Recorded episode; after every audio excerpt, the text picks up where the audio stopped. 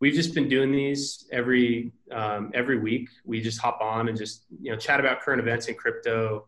Um, you know, and then sometimes we you know we go in depth on certain topics that are just like related to it. Um, and we've we've had some really awesome discussions, and people have asked some really great questions. So like at any time, like while you're on, if you have a question, you know, feel free to just like chime in and, and ask it. And um, you know, you know, we, we we usually have a couple topics that we you know set out to talk about, but then after that, like you know, we we kind of let things go wherever they may, and uh, we've you know covered a lot of really cool stuff. So thanks for thanks for joining us um, here on Dipcatcher Radio. Um, this is August twentieth, Thursday, and it's been quite an exciting couple couple weeks around here. Um, the, the two things we're going to talk about today are um, this like random cryptocurrency that um, we just kind of stumbled upon that has a couple elements of things that, that we talk about here a lot, like you know coins that we really like, such as like Bitcoin and Hex. It has a couple interesting elements of, of those two, um, and so that one um, is has been you know pretty cool to to buy and hold on to. And then um, following up from last week where we were talking about this obscure cryptocurrency platform called Yam and this whole concept of yield farming.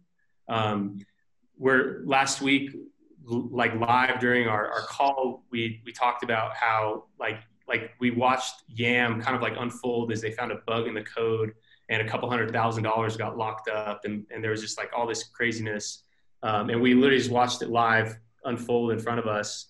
And today it's like perfect timing because um, the the people that, that built this crypto yam they are trying to you know recover the funds and trying to issue a new version and it requires you to like claim your yam version 2 and so um, it, will be some interesting uh, discussion around like like what are these cryptocurrencies? Like are they companies? Are they just like social networks? Are they games? Like what are they? Um, and we'll we're actually going to be claiming yam 2 on um, you know, for ourselves because you know we, we bought some yam, you know, to you know, uh, you know, kind of experiment with it, and we saw this like crazy thing happen, and so we're, we're actually going to convert our yam into Yam V2, and that'll actually be a good example for people who are just learning how to use MetaMask um, to manage things on the Ethereum network.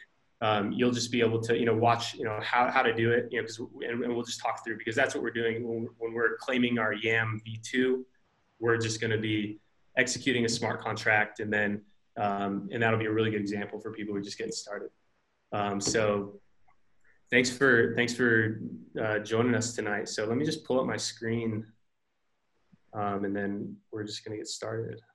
Telegram. Who, who's on Telegram? If if you're not in our Telegram group, um, we'll reach out. And we'll we'll send the link. Um, we we that's usually where like you know whenever things are happening in real time, that's usually where I post to first. So um, it's a great way to just kind of you know keep in track what, what's going on. So um, the first thing we are going to just cover is kind of when, what, what's going on in in Flow. Um, so uh, Flow is kind of like this obscure cryptocurrency that um, it launched a couple days ago. Um, it launched uh, so nine days ago. Flow came out and um, it it has like it's it's like a very basic cryptocurrency. Like it, it basically does nothing except for just you know exist.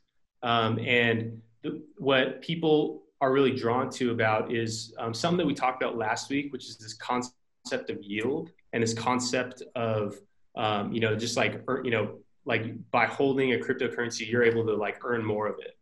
Um, and so um, that's what um, kind of drew me to Flow. I, I, literally just randomly read a tweet. I, I, just browsed Twitter and see what people are talking about. Um, and I found something where people, and the thing that people were like promoting about Flow was that it was just launching and that the founder was locking up like half the funds to go into a liquidity pool. So they, they, were providing liquidity for it. And, um, and people were just like, oh, and it pays 1%, you know, uh, they said it pays like 365% APY. So they're talking about like this like big yield that you get, you know, where the more you like, you know, as you hold, your amount compounds, kind of like what Hex does when you stake your Hex, which is, you know, for people who are new here, that's like one of our first examples of these like yield generating cryptocurrencies. Um, mm-hmm. Flow kind of has that element of, of Hex, but it has the fixed supply um, and the um, the emission the emission schedule of Bitcoin, where the the inflation rate cuts in half abruptly every couple years, um, and so it has two you know kind of like economic characteristics of some of the things that you know we really like, uh, and um, and so it like that that's why I was like initially drawn to it. Um, and the, the way that it, it works, it's kind of like Ample, which we talked about last week, where Ample is designed to where when the price goes up, your balance increases, and when your price when price goes down, the balance decreases. Like don't don't worry about trying to wrap your mind around that just yet, but like go watch that last week's video. Um, but like Flow, um, by holding it every day, your balance just increases, and nobody sends you the money. Like it's not a transaction; it's just a it, it just suddenly appears. It's like this like interesting property of um, cryptocurrencies, which can actually catch people off guard, is that your balance can actually change. Um, and so it doesn't really matter what the number is in your wallet. Um, what really matters is your percent ownership of the whole. And so um, Flow is kind of like an interesting example of this where um, like every day there's 1% inflation applied equally to all holders. So it's almost like a universal basic income where like where like everybody who holds the, the currency earns 1% of it per year. And that 1% is paid, um, you know, just from inflation. So it's not collected like a tax and then paid. It's just like purely from inflation. Um, but the inflation applies equally to everybody in the whole system. So it's as if nobody received it because everyone is still equal. Like, you know, the, the number went up, but like the, their relative balance stayed the same. And so it had like, in, in, in many ways, this sort of inflation in, in, in flow, um, it's, I think it's mainly psychological, like the impact that it's having. Um, but people just like the way that they measure their their return on investment um, in you know it, like a you know they, they put a hundred dollars into here and then when they think about how much that's worth like they think about it in in you know number times price. And so um, like in times like now where like there's so much new interest because um, you know we're, we're entering like the start of like this next major bull cycle like on these four year periods um, that, that, we that we discuss um, pretty frequently. Um, that like there's already increasing demand, and so that increasing demand compounded with your balance just increasing. That's really attractive in in in like this current environment, and so that's why there's been a lot of demand around you know like hex like that was like probably the first main uh, it's not mainstream because nothing in crypto is mainstream but like main kind of and, and, and even Hex isn't mainstream in, in crypto. That's probably a bad example. Like Hex is probably the first made like bit like large scale um, example of like kind of like this yield farming concept that's been coming out. Um, and then that's really grown over this year. And that's kind of where, where things like flow fit in is where like it, it pays you more, but um, everyone else is getting paid the same. So the, the increase in, in your, um, in like your in the value of your coins like um, it, it, it like price is already going up. And so like you know the the the, the increasing balance it, it doesn't necessarily um, you know make that much of an impact.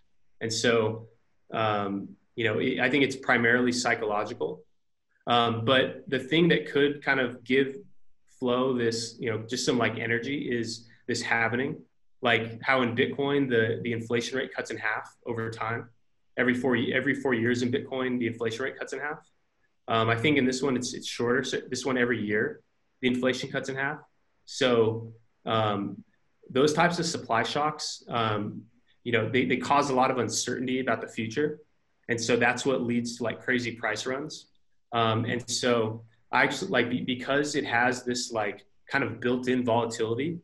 I think that flow is is one that is going to be a good one to be on the lookout for like dips to catch. like you want to, you know, just because it has kind of like this like halving, like when we look at the at the Bitcoin chart on on TradingView, um, like that four year halving causes those like bull those like bull and bust cycles. Um, flow kind of has that built in, but on a yearly basis. Um, and so I think there's going to be a lot of volatility and flow. And what that means is um, a lot of opportunity for, um, you know, just like buying, low, being having opportunities to buy at like a, you know a low price on a relative basis. So um, flow has been you know pr- pretty just exciting. Like I, I just like love the simplicity of of how it works, and um, the smart contract itself is pretty simple. Like you know that, that before you go on, can I ask you one question about the price? It's Colleen again. So what you're saying um, buy low, right? And this has only been a few days. So have do have we seen low? Like, I mean, you we all bought a few like a while ago, so we kind of got in pretty early. But I mean, is is this as low as it's going to ever get? Are we still in the low days? Are we just like nickel and diming? That's or a great question. Almost like really Right now. Just get in, don't worry about it, and go. Um, yes, that's that's a great question. Um, so, like when, when, we look at the chart, um, so we'll we'll share this link. This is a site that that I, I put up um, just to help me look at the chart and be able to make a trade right here.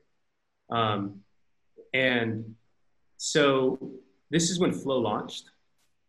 Uh, so about nine days ago and like the, the way that it launched it there, there was no like vcs involved and like there was no fundraising involved.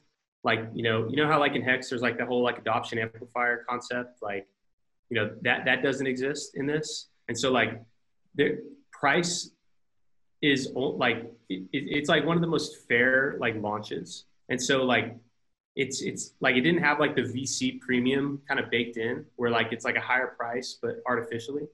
And so it like effectively, you know, has to start from zero. Um, and so just because like, you know, getting in on that like first day, like, you know, it, it is nickel and diming because like, you know, it's gone up like a thousand percent in the last week.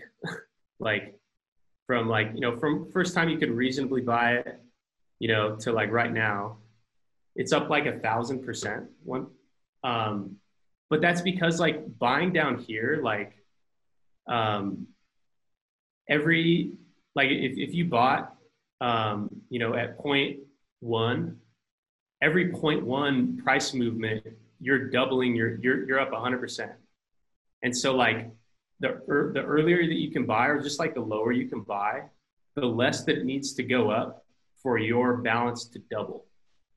You know, whereas like, at, like if, if you bought at, you know, 0.6, like, you know, you're, you're still way up, like you're up, uh, if you bought it at 0.6, you're still up, what is that?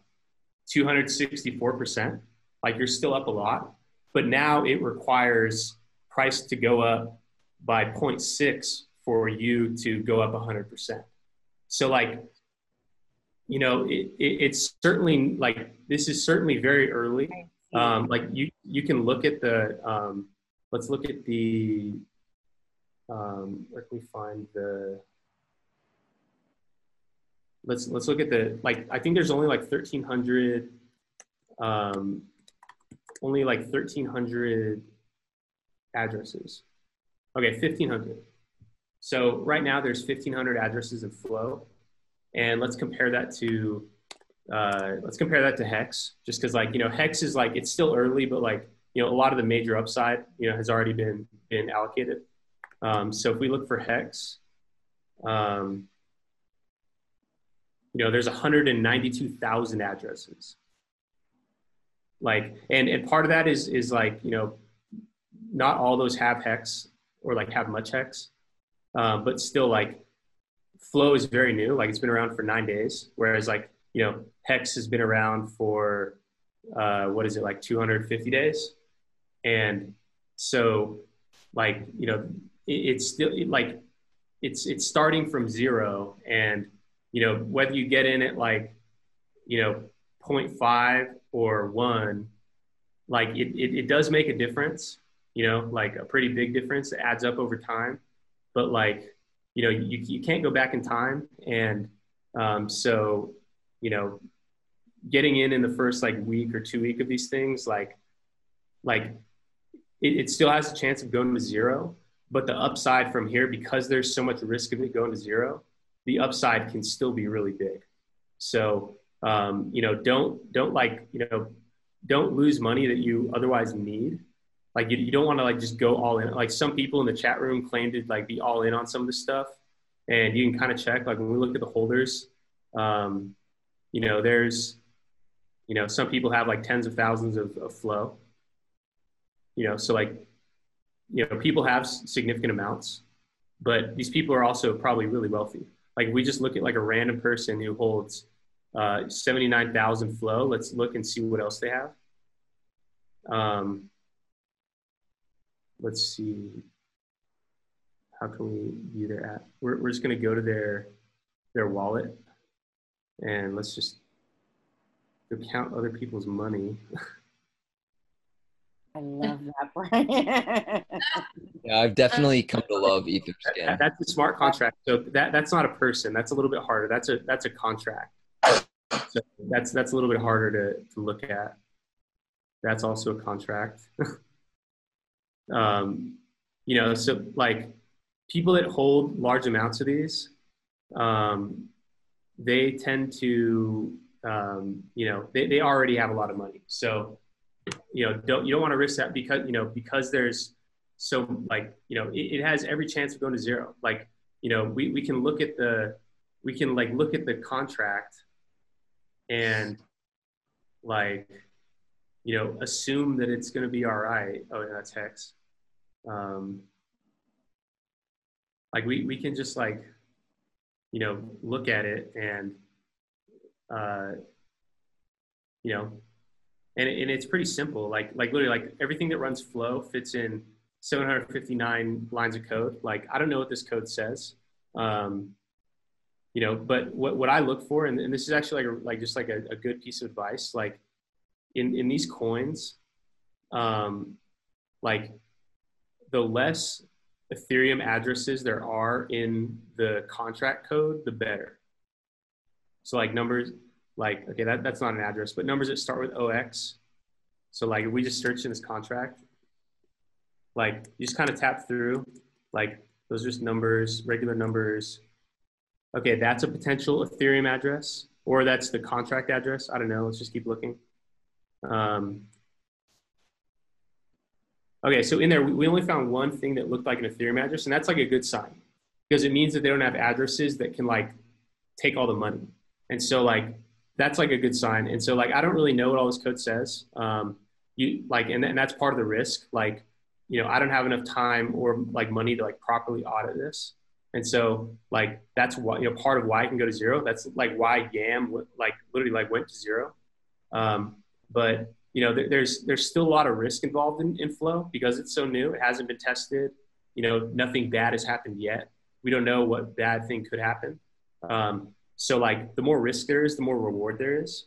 Um, and so you know I, I think it's definitely still early, but um, you also you, you want to be buying at when the price is dipping. Uh, you know, you, you want to be buying, uh, you know, when, you know, people are selling, like you don't like, like, yeah, it's fine. Like if, if you must, like, you know, you, you can, you can buy when the price is going up. And, and usually, you know, that like people some like still have success doing that, but you want to have enough money so that you can buy at a low price. Because buying at a low price just like really like, you know, if, if it's something that you might want to sell sometime in the, in the near future, uh, it's better to get a low price, you know, because like, you know, this, this, this doesn't quite fit into like our like long-term, like 10, 15 year holding strategy. Like this is probably a, you know, something that you, you know, you, you buy and then you trade the like for the like one year market cycle, kind of how we do in Bitcoin, like where, you know, the four year halving cycle creates these like bull and bust cycles. I think flow fits into that. So um, it's still too early to like put like serious money into it, um, but it's definitely one that like you know could you know, turn turn an ETH into a couple of ETH, and that's that's like you know, awesome performance. So, Ryan, um, you get in on the first day? Huh? Were you in on the first day? Yeah, I I, I received the first uh, the first ever um, what, what was it called uh, rebase. Mm. And so what, what that means is that the, the balance it goes up one percent per day. Mm-hmm. So uh, if you had like so if you if you bought a thousand um, a thousand uh, flow um, and you the interest rate is one percent or the inflation rate is one percent per day um, and so like if you um, you know at the end of the first 60 days um, it's going to be like you know 1.816 uh, you know times 1.816 so it, it, it, has this compounding effect where um, like it's one it's one percent per day per 60 for 60 days but you're not just earning 60 percent you're, it's compounding every day. Um, and so the, the balance is going to go up um, but everyone's balance is going up at the same time. And so it uh, you know kind of kind of evens it out. But people like just love that psychological impact of price going up while balance going up because it just feels like they're up extra because they're measuring in dollars right? And so like what that really means is that like price like price is really going up.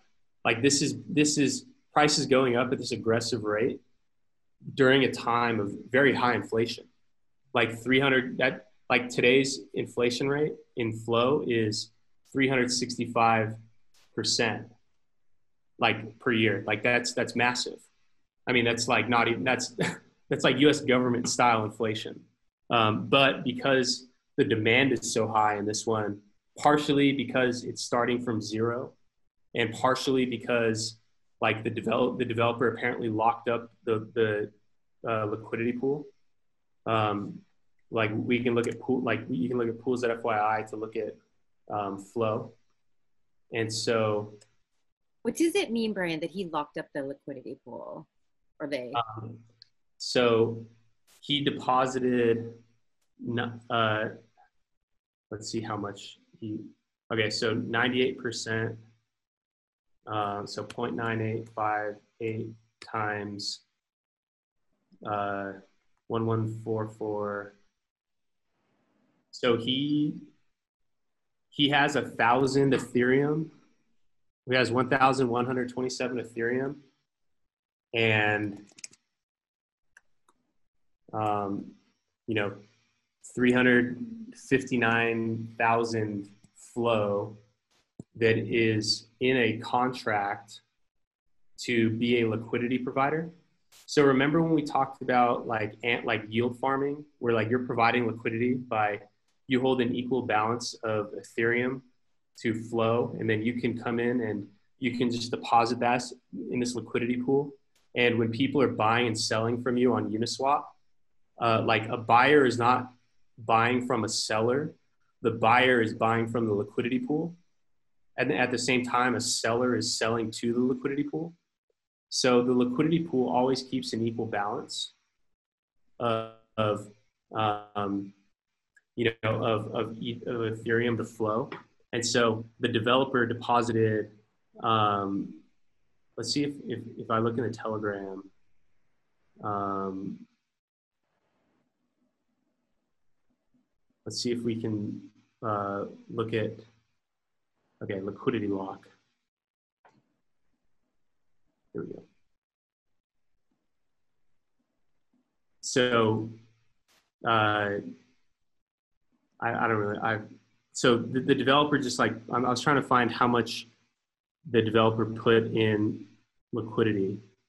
Um, I, I don't know, but you know, he, he put a lot of his own money up uh, to to be the liquidity pool, and so that just like makes it a good place to trade and like you know invest in. And I'm not sure if like the the pool is actually locked up, um, because joining a liquidity pool is the same thing as um, just doing a smart contract. Like like uh, what we're doing with, and I, I can even show, I'm, as an example in a little bit, I'll, I'll even show you how to exit. I'm, I'm in a liquidity pool right now um, for Ample.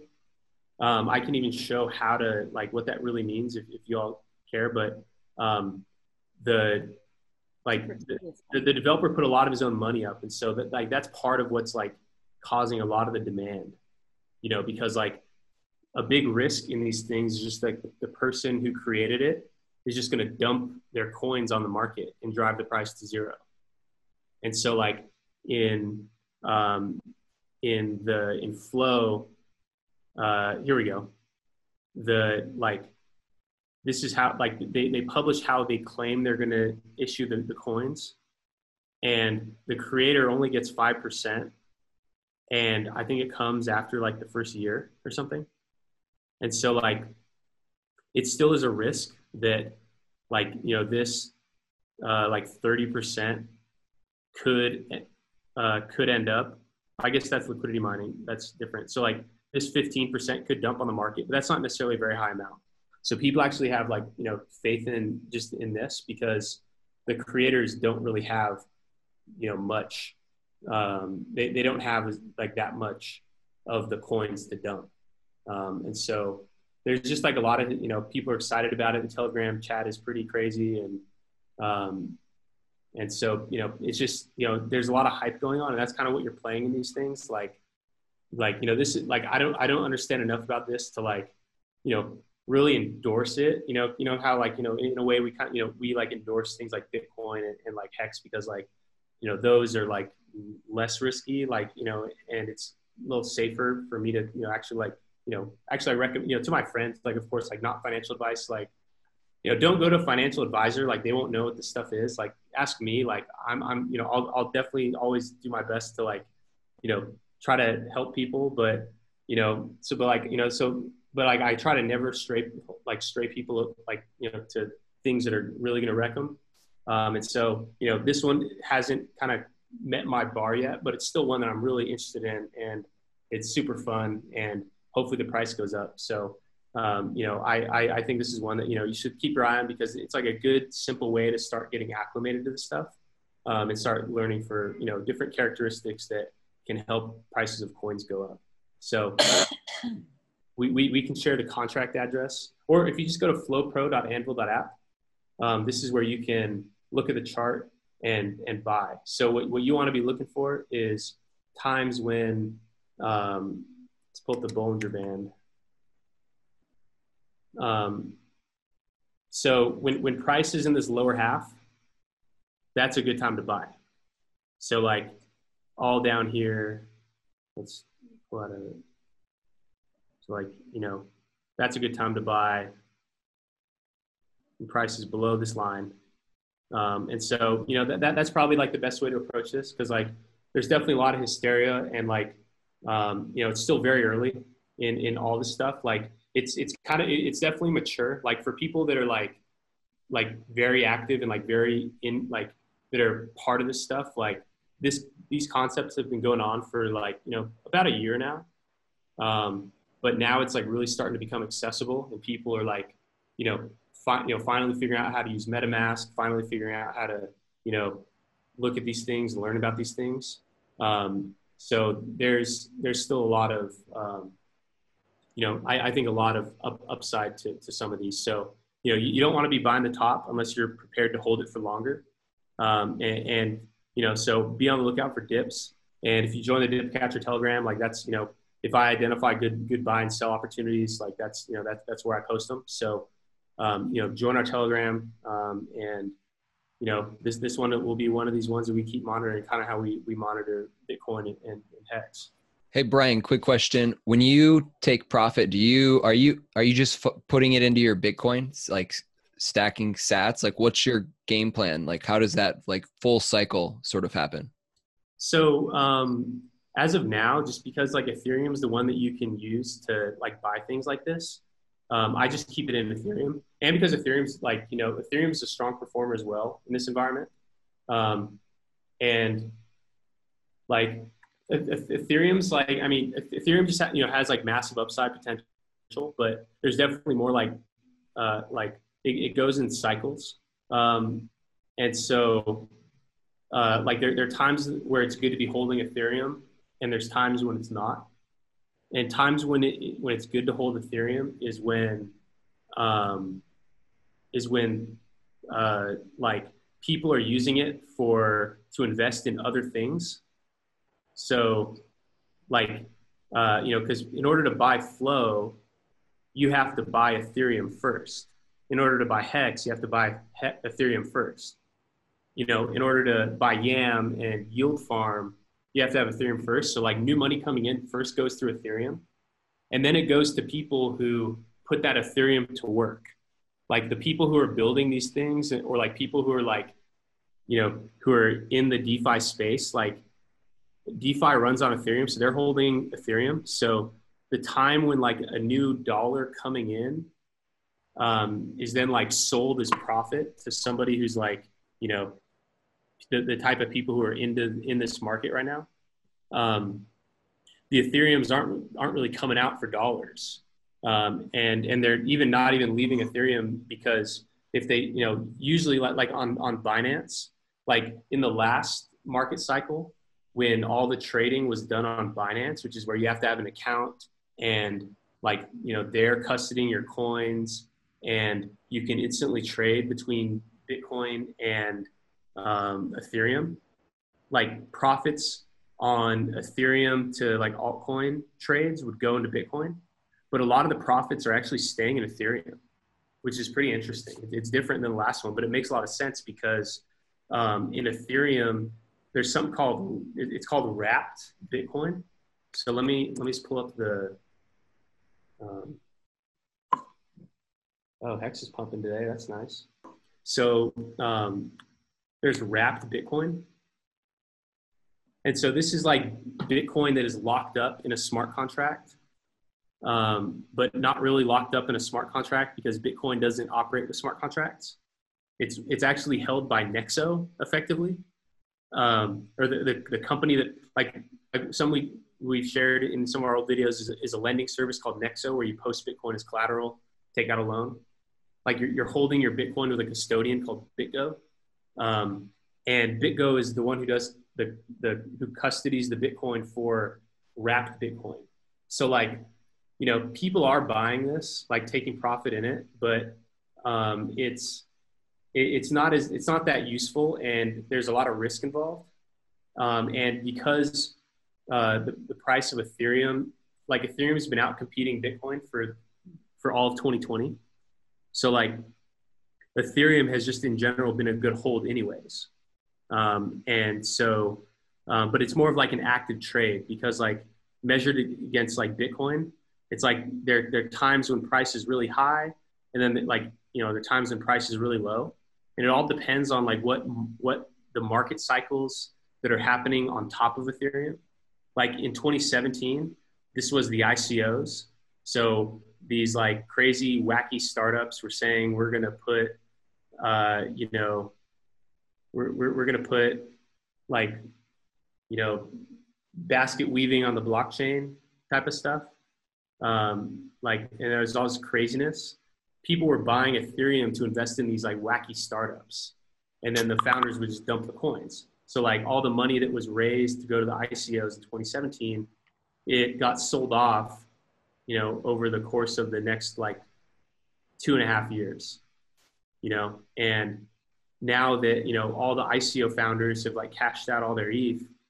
Um, and at the same time, all that hysteria funded a lot of development in these decentralized exchanges like Uniswap um, and just the Ethereum ecosystem in general. Um, you know, things like Hex came out on top of Ethereum. Um, and like, you know, now that there's a lot of activity in this DeFi space, it's pushing the price of Ethereum up. And so um, I like e- even over the next couple years, just, you know, holding Ethereum is still a good bet. Like, you know, there, there are going to be things that out that outperform Ethereum like over 2020, you know, like Hex, even amidst this like crazy sell off, you know, even though like you know we're we, we have like our first major bear market in hex we're still up a thousand percent over ethereum in this time period. So like things certainly outperform ethereum you know flow like we, if we look at flow measured in this this doesn't show that that it doesn't show it properly. Um, but like you know so things outperform ethereum but even like if you miss like you know like like kind of what, what we were talking about a little bit earlier where like you know if you sold uh, you know flow at two dollars and then you didn't buy the dip and then price continued to go up like you know you could have had more but it's okay. Like i'm still happy to have that eth so it's it's like that's that's kind of a good thing about about things like this and like hex too where like even if i bought hex and then price went down further i'm still happy to have the hex. So it's like not that big of a deal. And if like you know if you sell you know, if you sell and then price continues to go up, you know, as long as the thing you sold for is something you're still happy to have that is still going up, um, you know, you, you, you don't have to feel so bad about timing the top and bottom so perfectly because it's very difficult. Um, and so that's, that's kind of like the underlying, you know, dynamic here is that like taking profit at, at whatever price is good because like, you know, you're increasing your balance and, um, you know, and, and just for like, you know, convenience because the trading happens all on ETH the the flow profit doesn't really go back into Bitcoin. Like like the way I compound Bitcoin is is, is separate from the, like this is like what I consider like high risk. This is like high risk e-commerce, like you know where like you're you know you're you're trying to buy the thing that's going to sell well in the next couple months, whereas you know Bitcoin is kind of like that's like a real estate play, like where you're you're trying to accumulate something that um, you know you, you can you can leverage later. And so it's just like a different strategy. Um, so that, that's that's kind of why you know why it doesn't all, you know the this activity that doesn't necessarily flow into bitcoin. Yeah so um, yeah check out flow flow pro. Um, you know what i love about flow is it's so simple. Like you know hex it like takes a while to really unpack because there's like different dynamics. Um, but you know flow it, it's really simple and it's a good way just to kind of you know like kind of like hex was like a good way to start learning how to you know how to set up your metamask wallet how to make a trade on uniswap um, you know how to do these things like you know this is you know you just got to practice and, and, things like flow are, are good things to practice on because you know if you just put a little bit of money in um, just like you know to kind of you know get your bearings you know it could go up and it, it could you know get pretty excited then you want to learn more and then you know you're, you're more confident you know how to troubleshoot and so um, overall, like, you know, if you're, if you're going to start practicing, um, you know, on how to do this stuff, like learn how to get some ETH and then, you know, learn how to use Uniswap is, is a great way to do it. And so flowpro.amble.app, we'll, we'll definitely share this link. Um, and, you know, we'll, we'll, we'll, keep having fun there. Um, so yeah, the, uh, so that, that was like the first main thing um, that we were going to talk about today um, was, was flow. We'll, we'll share these links. Um, the next thing that uh, we want to follow up on is YAM. Um, so last week uh, we watched this like craziness unfold where uh, there was a critical bug in the in in this like thing called YAM. YAM was this what we were talking about last week was this whole concept of yield farming. So people have been making these like kind of meme coins, you know, named after vegetables because like you're, you know you're farming it and like there's kind of like this like subculture around that. And it's kind of a race to zero because like you're you're you're effectively like like either borrowing or lending money and then using the borrowed money to like lend money. So it's like you're, you're just like arbitraging like interest rate effectively and just different like you know uh, like coin distribution things like like with flow like the increasing uh, inflation paid to everybody makes flow like something that could be used in like a, a farming application. So like that's a whole different topic, but um, but like Yam was like you know this this like platform that, that enabled that, and what they, they had a, a, a critical bug in their code that locked up a bunch of money, and um, when we go to let's look at the charts, we remember what happened. Um, so YAM is meant to be pegged to a dollar. And when price is above a dollar, your balance goes up. and when price is below a dollar, balance goes down. And so the like it's part of this like hysteria. We're, we're like, and that's why people like flow because it's kind of like it's like this, but like your balance only goes up. Like when when price is below a dollar, like your balance is going down. And so like we look at like my yam balance in this time, my yam balance has gone from six to 150 to like 66 to 74.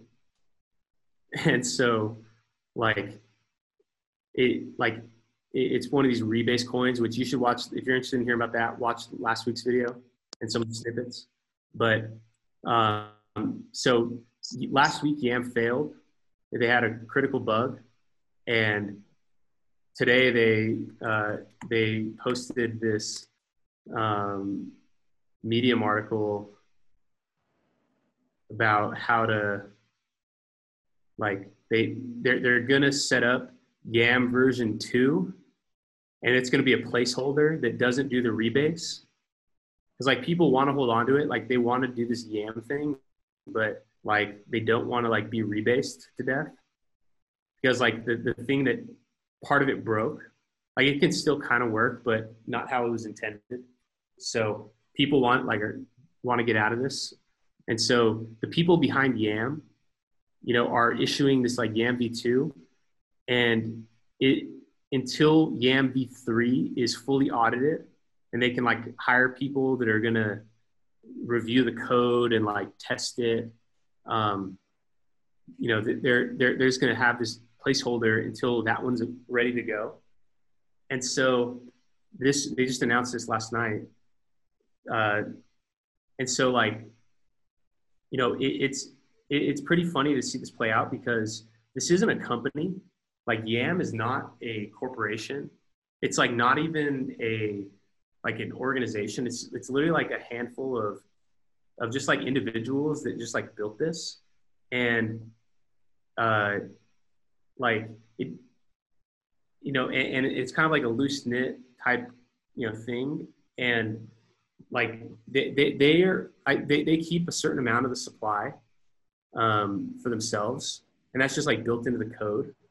Um, and and so but it like people you know agree to adopt it and like factor in you know how much the initial team get you know. So it's like in effect like you're you know you're paying them in like you know either like the initial supply that they get or in like whatever amount of the inflation that they get it's like you're paying them in that and then um, you know like the return on your like investment um, you know is, is like the thing to like measure that against and so it's like in a way, it's kind of like you know you, you pay a company so that they can continue to provide you a service, or or like you pay them in exchange for having provided the service. And so like that that was like you know like you know with this, it's like nobody had to fix this, but like the people that issued it, like they had enough at stake where they wanted to because like it was the the creators of this whose money got locked up and so they want to like salvage that they're not going to be able to unlock that money um, like it's, I think it's money gone forever, but they're, they, they'll be able to like, you know, do the thing that they were hoping to make money on. Like, you know, they put up, I think it was like $600,000 that got locked.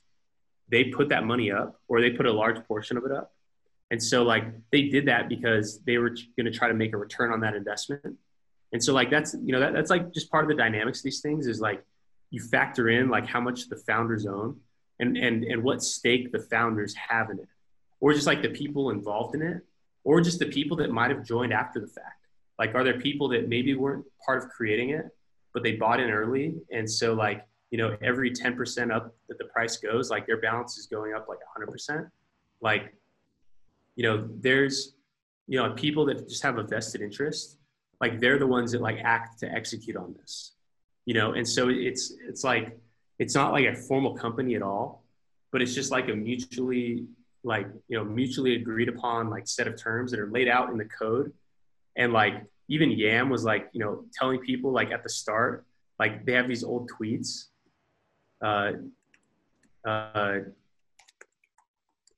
they, they like tweeted um, that like this is this is not audited like use at your own risk like this is experimental like people still put a ton of money in the system and and but like it, it went down in value so much because it had like a critical bug.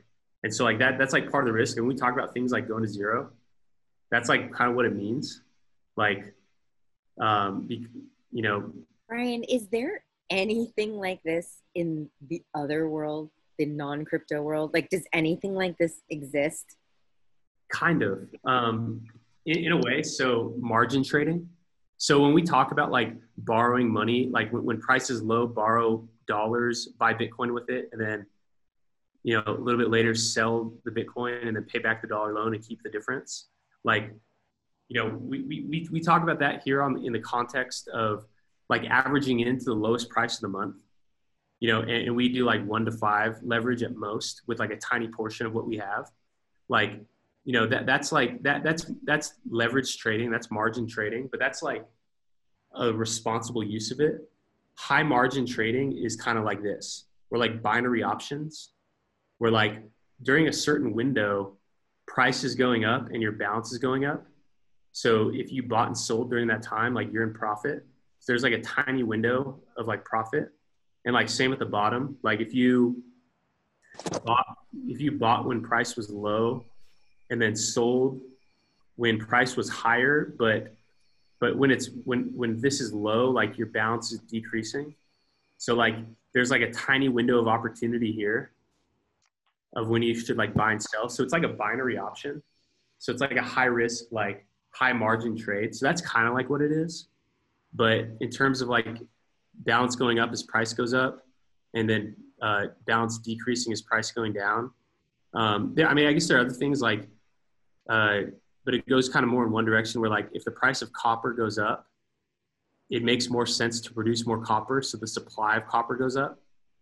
But as the copper price goes down, um, like maybe like, you know, there's a little bit less supply because like copper is now cheap enough to buy for like, you know, different applications that like remove copper from like copper that could be sold, I guess. So in some ways, it's kind of like copper, or things where like when the price is high, there's so much available to produce that like you know they, they're able to produce it.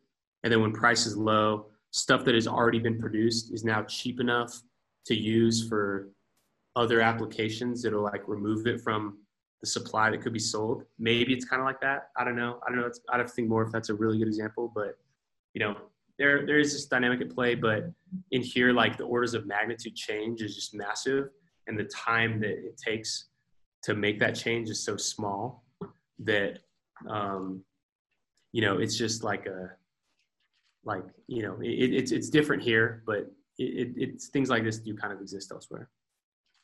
Um, and so yeah, I mean you know yeah you'll have to watch last week to get full context, but today we're actually going to migrate our yam we bought some yam in time for last week's thing, and uh, this one is down. Like this, you know, this is like you know, this is why you shouldn't risk like you know big money on on these things. Is that like it can go down a lot, and you know, and like you know, so you don't want to like you know on a whim just like buy some random thing, especially buying it when it's super high and or like the price is going up because like you know something like that could happen you know on, on something that like you know because you don't know like how can you predict that? I mean i guess you a lot of people predicted there would be a critical bug. So i guess this one wouldn't be that hard to predict. But you know with you know other things like it's hard to predict what's going to happen. And there's always especially new things like literally that was found on its first day like that that just shows the risk of getting into things super early before they've had time to be tested like here, it was tested with its first balance adjustment, and the first balance adjustment showed that it had a critical failure. And so like that's like the risk of like getting it on day one. And so like, you know, when it works, it works and, and like the reward pays off, like what we saw in flow. But getting in on flow has worked out great. Getting in first day on Yam, not so great. So like different, you know, you never know. That's why it's so risky. Like that's why for most people getting started, like just buying like Bitcoin and Ethereum and, and Hex like you'll probably be fine. You know, hex is probably the you know in some way it's it's more risky on the short term basis, but I think over it's going to be less risky on a long term basis. Um, but like for most people, like getting started, you should you know hold on to those. But then like with money that you might otherwise spend on like, you know, a movie theater or like, you know, money you're spending on Netflix or money you're spending on eating out, like whatever, you know, stop doing those things for a month, put that money into like some like random thing that you hear about on a whim on Twitter and it might work out. And so, you know, definitely you don't want to like risk your whole, you don't want to risk the farm on a yam farm because uh, you, you just might lose your real farm. Um, but if you, you know, you can risk your Netflix, you know, what you're going to pay for Netflix over the next couple months. You could, you could risk that on Yam for sure. And if it doesn't work out, you know, fuck it. Um, but today we're, we're to, we're actually to migrate. So this actually be a really good example for um, how to do a smart contract. because um, that's what, what Ethereum is. Ethereum's like main use case is like using other financial products. You know, so like when you're, when you're buying, when you're buying Hex, you're using a smart contract. When you're staking Hex, you're using a smart contract. And you know, when you're, you know, migrating YAM v1 to YAM v2 because they're trying to prepare for YAM v3 to fix a critical bug that emerged 12 hours into the launch of YAM v1, you do a smart contract. Like, you know, whatever it is, like that's that's just like like a that's like the training wheels thing. Like you got to learn how to like ride the bike.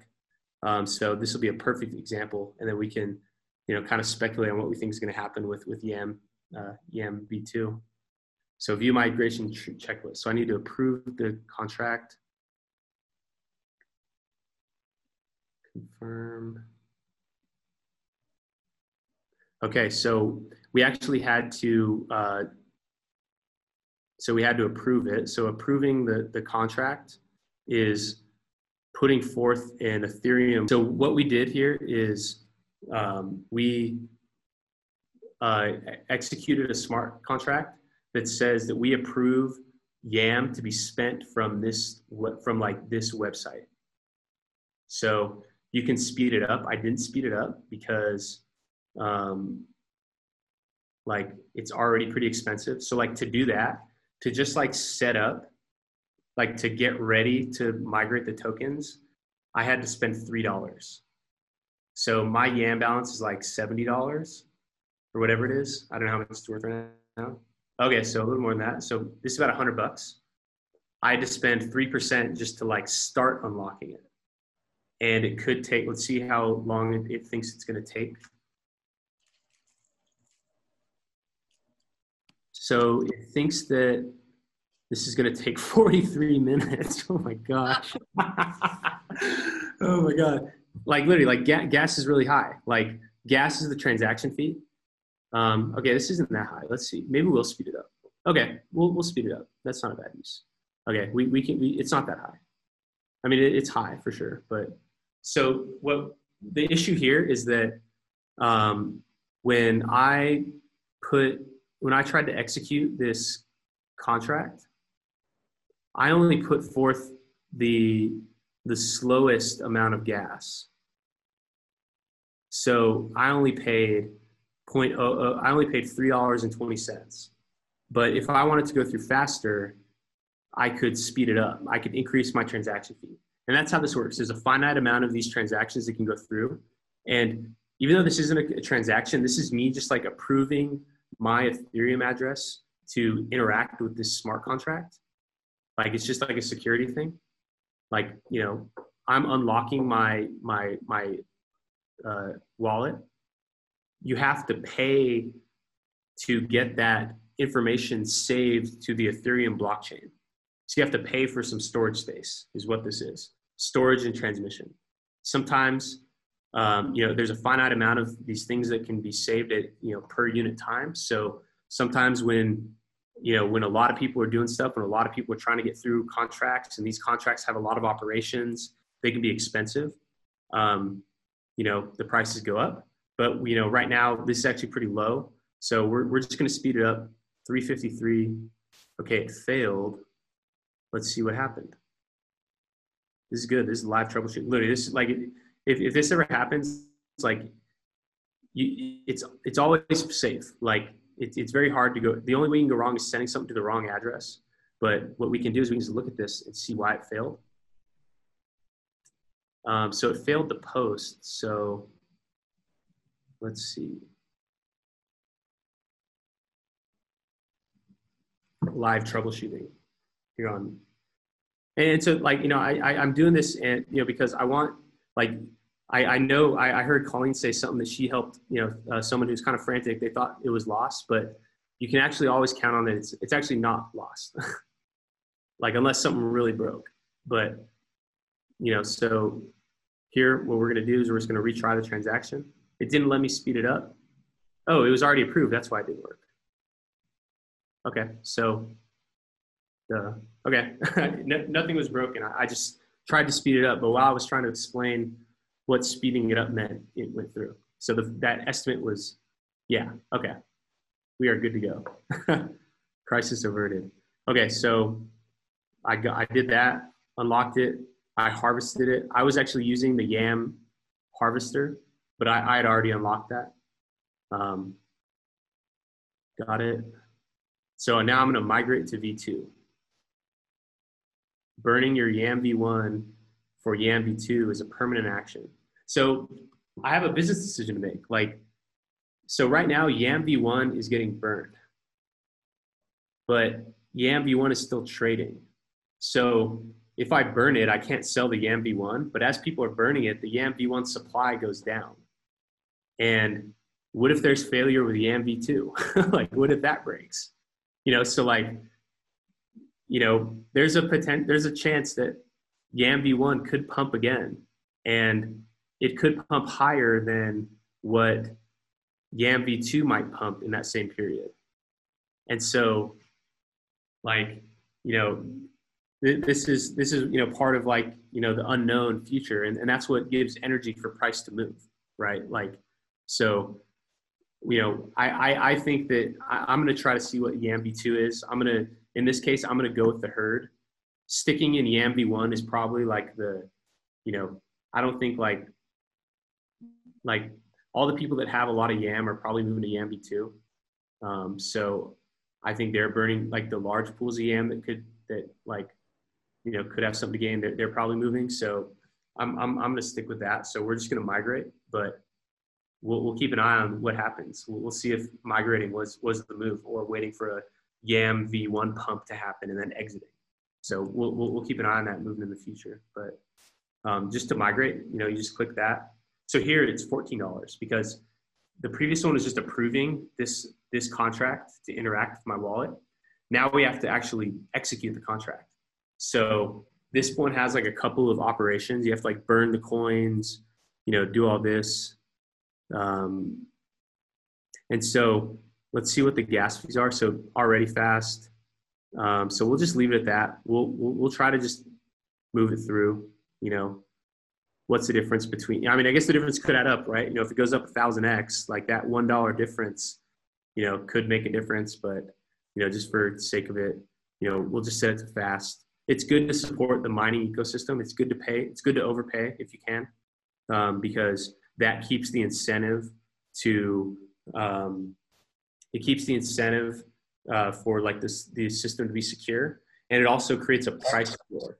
But yeah, so uh, that, that's that's what the gas fee is now.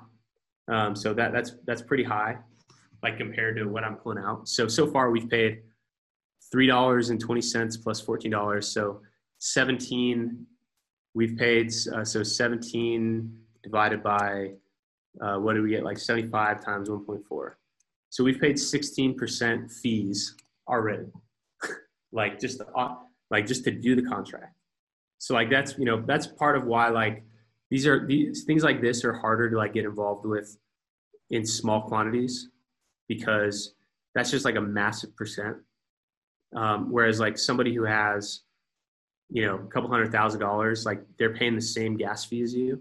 So to them, it's just like a much smaller percentage. So keep an eye on the gas fees. There's like, it, goes in cycles. Like when a lot of people are doing stuff.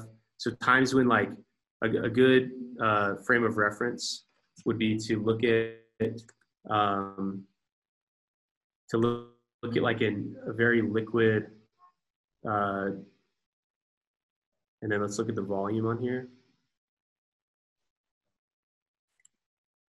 this is a good proxy for gas fees is trading volume because trading takes up a lot of gas. So when trading volume is low, it's cheaper to do stuff like pennies. When trading volume is high, it's more expensive. So, um, you know, that that's that's just like a reality of it. So that's why smart contracts a little bit harder to operate with on smaller amounts of money. Um, but you know, that's just the market. There's there's supply of of Ethereum block space, and then there's demand for it, and so the price is set at the margin. And um, yeah, so we are. Let's see the status of this transaction. So we migrated, and now we have 7.2 YAM v2. So that's pretty interesting. So you know, we just look in here. We need to add a token. So uh, we just got the YAM v2. Um, we're going to add a token. First, we need to find the YAM v2 token. Let's see if we can find it in here. Okay. Um, YAM v2. Let's see if this is legit. I don't know. Um, if we see our address in here, we'll know. Mm. Or what, what did we do? It was like 7 YAM a couple seconds ago. Uh, I don't know. Let's see. That'll be hard because there's all these trades in here. Um, so I think that's it. So we can copy this and then we can go to the YAMS or we can go to our wallet. We're going to add a token here. And then we are going to custom token, token contract address there. Okay, YAMV2. We just add it. So now there's our 7.2 YAM that shows on our screen and our 7.2 YAM that's there. So whenever you get like a new coin that's not like by default on there, you may have to add it um, like that. So you go to Ethereum, go to Etherscan, copy the contract address, take it into your MetaMask wallet, and then, um, oh, I didn't even save it. So here, we'll just do it again. Take it in there. Next, add tokens, and then you just add it. So now there we have it. So we just secured YAM v2. Um, let's see if we can find a YAM v2 price chart anywhere. Um, so let's go to the, just go to the Telegram chat in YAM and we shall search YAM v2 chart. It's maybe someone, I think I asked it.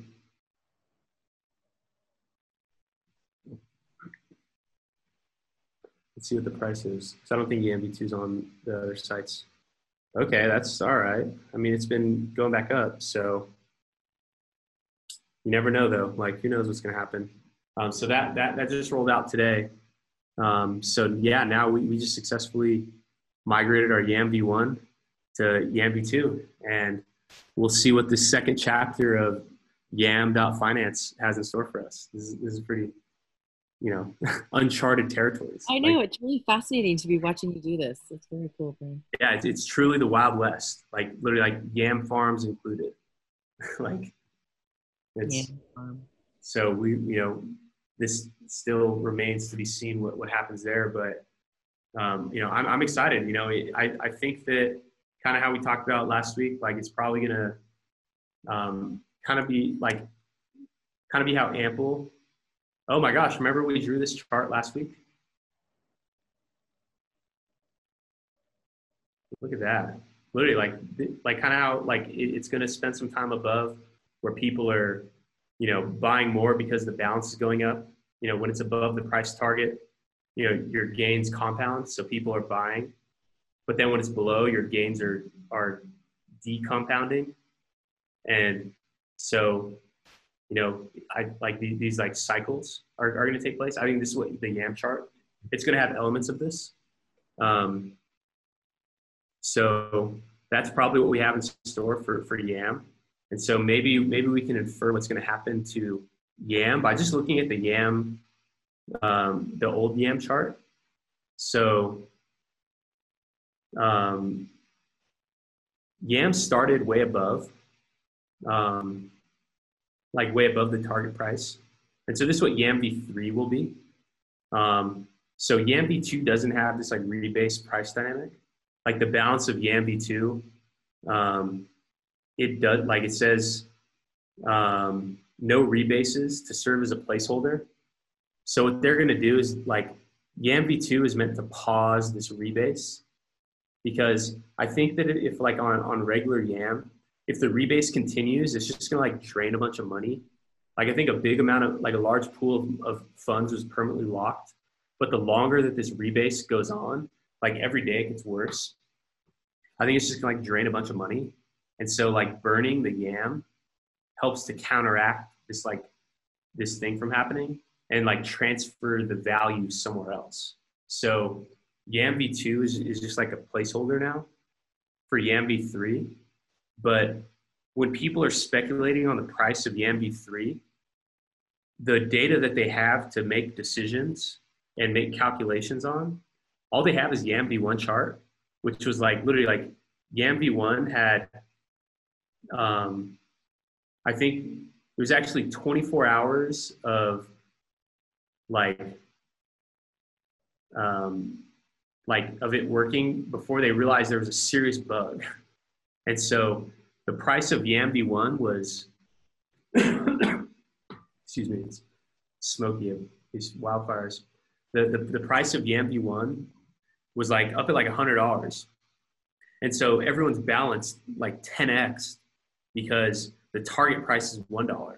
So everybody got 10 times as many YAM. And so the price dumped. So like the price chart's hard to like look at. You should really look at market cap because it factors in that that like um, you know the, the balance increase. But like when the the air when the, the bug was found, the price got as low as 0.1. So like there was like massive, massive losses. And when price was that low, people's balances get cut. When price is above the target, your balance multiplies. When price is below the target on these rebase coins, price you know diminishes your your balance diminishes. It gets divided. Um the like you know people had big big big losses here. So even though price has been going up people's balances have been going down every day. So like you know buying here you're not really up 10x you're up 10x divided by whatever amount the negative rebase was happening because the price is below the target so um, you know, th- there's that dynamic at play, but this is all that YAM v3 has to look at. So maybe this is like the new bound. Like maybe if the price target is uh, price target in YAM is one dollar, and we're looking at the the log chart, and if price got as high as this, like, um, let's see. So if, if like we think that, that like overall, like if we think that YAM is going to grow in the number of people that hold it. Like, say we, we take YAM v3, like starting from now. Like, if we think it's going to grow at like some, like, you know, what, so 30 degrees would be, um, you know, every three, like,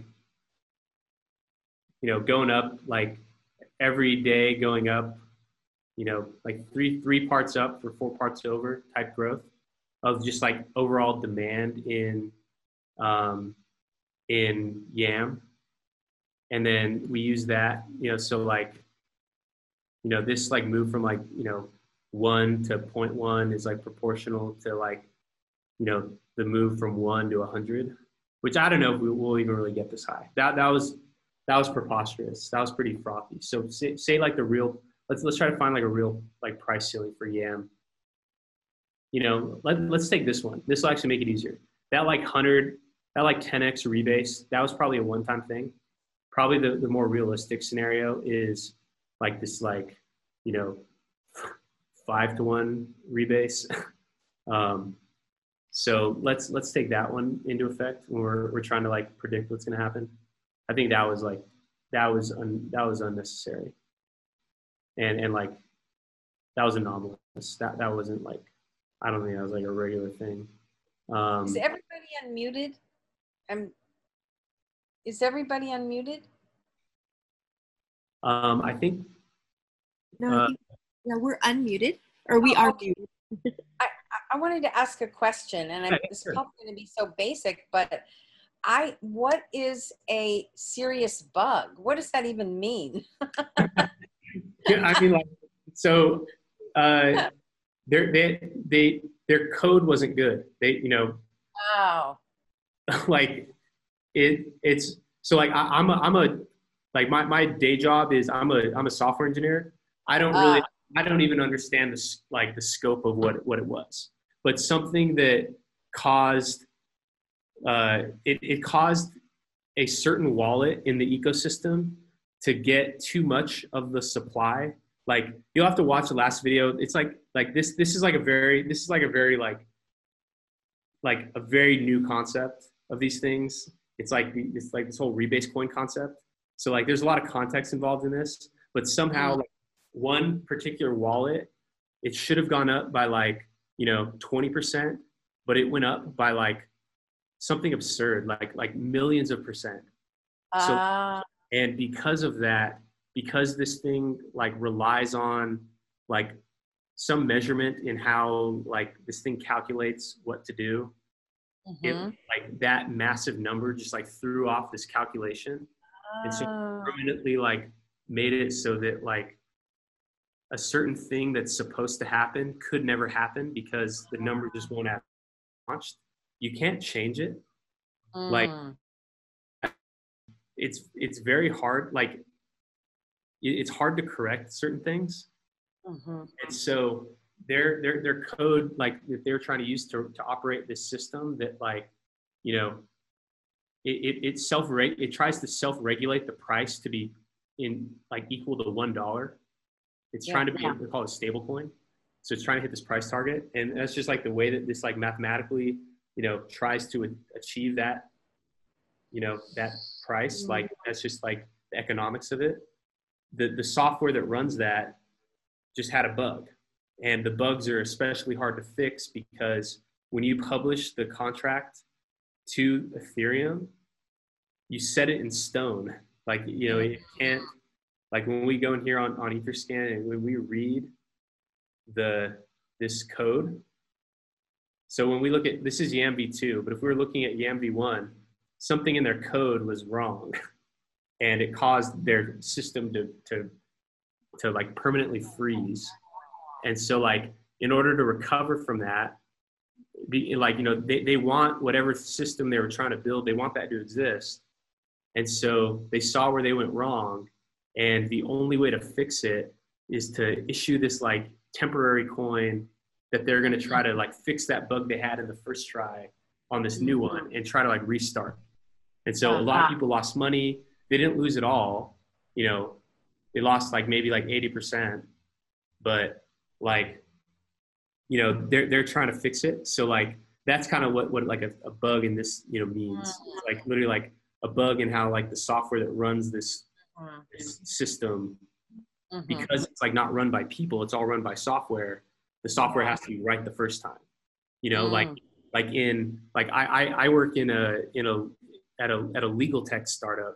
And um, there's certain things where like you know bugs can have a big impact but a lot of things where you know e- even in a legal tech setting you know bugs like as long as it's reliable like 98% of the time or even like 95% you know just certain things like certain bugs have like various degrees of impact. You know in, in that world you know bugs are like pretty like pretty important but even still like there's tolerance for it. But on things like you know like a like a gif like a like a like a meme website. If it's down for a couple hours like you know that's probably fine. Like there are bugs there it's not a big deal it can be fixed. So like you know in that setting like bugs aren't as important but in like financial applications the, the bugs are really important. That's part of the risk of getting involved in things that haven't had time to be mm-hmm. tested tested with time. Yeah. you know? so that's that's like an, an important concept. You know across really all the stuff is that like mm-hmm. like when we talk about like like when we, talk about how high hex can go or how high bitcoin can go a way we estimate that is what's the odds of it going to zero? And surprisingly when the odds of it going to zero are really high the the, the potential outcome is also really high. Because with so much risk there's a comparable amount of reward.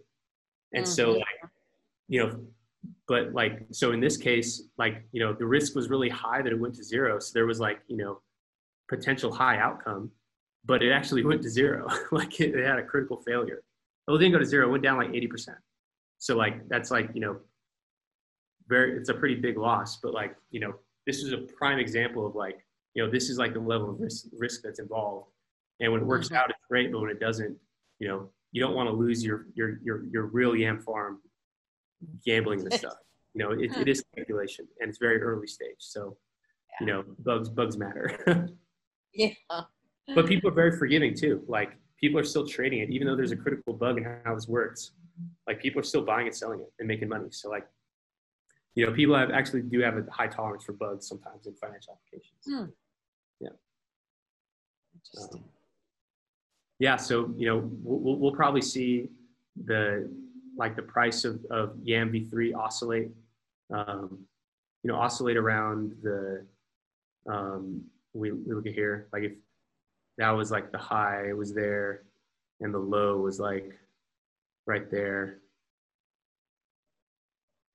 You know may, maybe like so this is being interfered with because um, you know the, the yam v3 thing like so like there's not like the true market cycle taking place uh, because this isn't yam v3 like yam v3 doesn't exist yet. Let's see if we can find the yam v2 one. Um, we say we oh yeah here it is uh, there's candle I, I like candles a little bit easier if we look at the 24 hour. So it's only been around for like 24 hours. So like it's not even enough data to really like work with. And it's above the target but this one doesn't rebase. So this one won't have like yam v2 will not have that like oscillation built in because yam v1 is still rebasing but now what's happening is yam v1 is being burned. So the supply of yam v1 is going down. Um, so like yam v1 could still continue to trade. Like people may never transition. Like some proportion of yam v1 will never convert to yam v2 because there's a window in uh, you know in one day and 13 hours you like yam v1 will be stuck forever. And so like yam v1 will continue to trade. Actually may, maybe i might buy some yam v1 I, I actually wish i wouldn't have, have done all of it. I, I could if i would have gone into the actual like yam v2 contract like say i didn't trust this website i could have gone into here and actually like ran the contract like the migrate. Like you know how we saw we did the migrate here? Like we clicked the migrate button and then we did the migrate function? Mhm. uh, we could have done that in the like we could have done that here by coming into this and like approving it uh, you know transfer transfer from our old address transfer to transfer how much? Like we could have gone in here and typed in so here we would have had to type in the burner address. Here we would have typed in from like my address. Um, you know here we would have typed in the you know the, the amount we're going to mint. So whatever that was like we you know how much we like we're to like you know like we could have gone and done this. We we used like yam.finance is like useful interface but like if you didn't trust that you could go in here and do it. So like you know like this is like what you're doing. Like by migrating your yam you're, you're doing this but not all the yam is going to migrate. And so as as, as like old yam like yam v1 turns into yam v2 gets burnt. The total supply goes down um, so of, of yam v1 and so you know yam v1 will still continue to trade. Like you know it's it's like that that's also like part of the staying power of some of these things is that like even with a critical vulnerability where like they had a massive bug that like still impacts it like like it, it, it could have like a constant leak. But just because volatility just happens as people buy and sell these things um, like this this could very well trade for a long time. And you know and for some reason it could just like randomly pump in price one day. And so like you know it, it's it's the, even when people think that like oh that thing's going to zero it's actually pretty hard for these things to actually go to zero. Like it, it actually takes there to be like no more left where like nobody will even offer you anything else for it. But like you know, it still kind of operates in this like rebase fashion. So, you know, it, it does have some staying power. But I think that YAM v3 is probably going to oscillate, you know, probably in this type of range. Um, you know, with the, you know, with this upper bound, you know, who knows what what the how long that'll take. You know, like in Ample, it it spends um, what is that? 28th of June. So it spent like a whole month above the price target, and then it has spent almost another entire month below the price target. So at least in this first one, this like it's about like a monthly cycle here. So we don't know because Yam failed on day one, so we don't really know the the what what the cycle was. So Yam like it's it's probably going to have its own its own cycle. Um, you know, unique to unique to uh, like you know unique to Yam v3, but you know it, it's probably going to have that similar behavior. So I'm still trying to figure out what to do with it. Um, I, I'm only holding it purely for like experimental. I don't I don't really recommend doing this unless you're like really active because like I, I, I don't I don't consider this like yam farming concept to be as like risk-free yield as I do hex because yam requires a little bit more activity. Like like this is the ample chart, but like act as, as if this is yam because this is probably what yam's chart's going to look like. Um, it's like there's windows of time where it's like most profitable to be in it and then there's like long periods of time where you're like losing like you're just down down down like big opportunity costs you know you're having losses losses that don't regain themselves like when price goes back up. So like if you ha- if you bought on this day when price was in, in these rebase coins like you know this like advanced one this is why I, I usually recommend people just like buy some you know bitcoin hex and ethereum because like that's like you know that's those you don't really have to manage.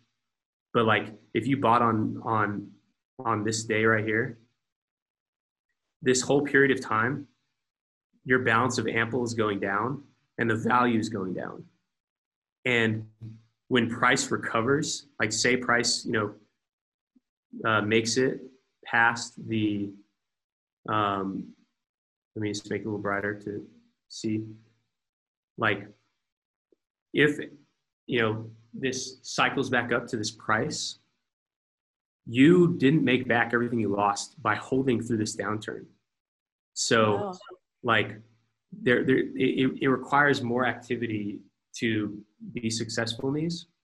And so, this isn't like a long-term hold. This is like an active trade, like kind of how what like, and that's where people kind of get confused.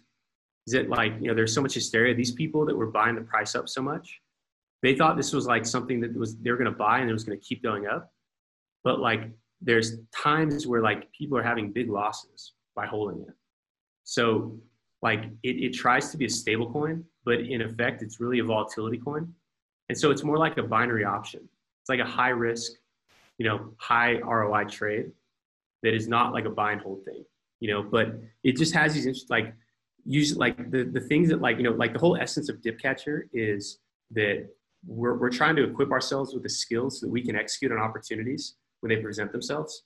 And in the crypto space, that's usually framed around coins that like you want to buy and hold on to for a long period of time. And so you want to buy like, you know, a super low price.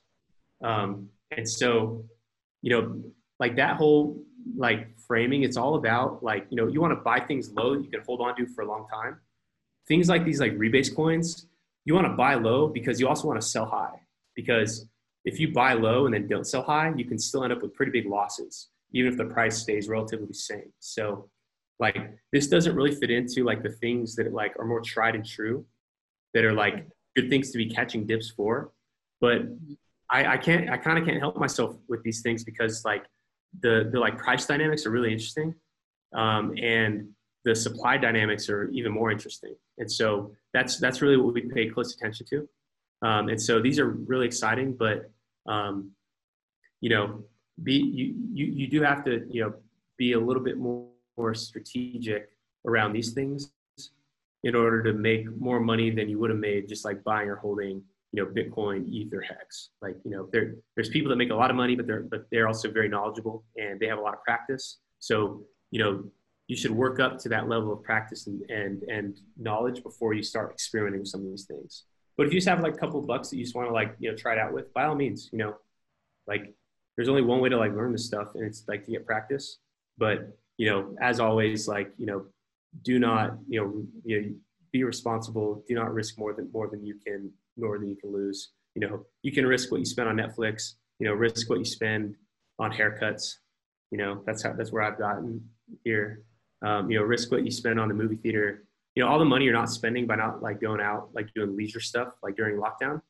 You know, that's that that's money that you can either be putting into like your savings through Bitcoin, or you know, to start experimenting with some of these like new financial technologies that, that are going to be like you know at the cornerstone of like you know major institutions of the, of the future. You know this is this is like where the stuff gets invented. And so um, you know it's all it's always good to you know to be knowledgeable about about these things. But you know it's very very high risk as you know we see play out you know in yam like in real time here.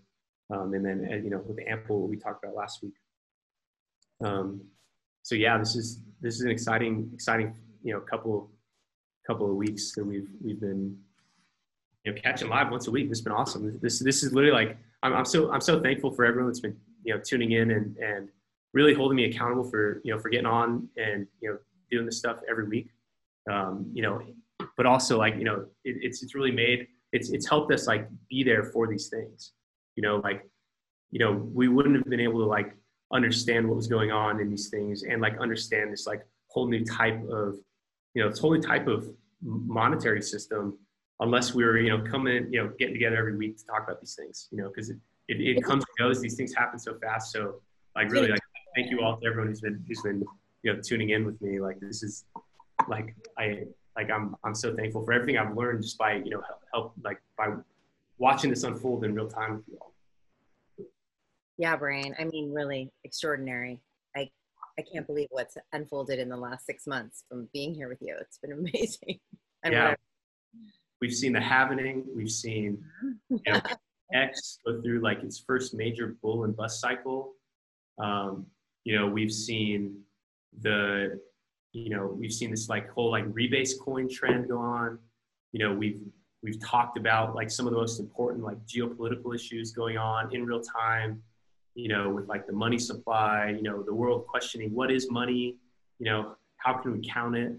Um, you know, and, and, it's like everything's just you know happening in real time and so it's been it's been so awesome just, you know and this is just like the, you know this is like it, it's like it's crazier and crazier every time like we're literally talking about a yam farm that as price goes up your value your, your number in your wallet goes up as price goes down the number in your wallet goes down like what like you know but but you know these are like the building blocks of like the future financial reality that you know that we're going to live in you know it's like we're already living this financial reality you know, like you you can hold this stuff. Like you can just log on. Like you don't even need to sign up with anybody.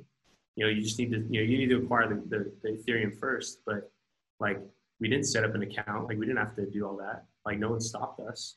You know, so you know there, there's a lot of power in this. You know where um, you know these things are um, you know there's there's a lot of opportunity um, you know before they become fully like ingrained in the public you know? Like get like it's, it's up to you know people like us to take out a lot of that risk. You know by by you buying something when it's very low like buying like a brand new coin like buying you know buying bitcoin at you know at, at this time like you, even though bitcoin is um let's just pull up the chart like buying bitcoin um what you're really doing is you're you're de-risking it for people in the future like by you holding Bitcoin today, you are making Bitcoin less risky for people in the future. And those people in the future are going to pay you for bearing that risk by paying a higher price. They're going to bring the value of your Bitcoin up because when price was really low, when demand was really low, you as a Bitcoin holder took on that risk. Like you're the one that risked holding Bitcoin when price was in a downtrend. And by taking that risk, somebody later on, when price goes up and some of the risk has been alleviated, they're going to pay you for hold, for taking that risk for them, by paying a higher price.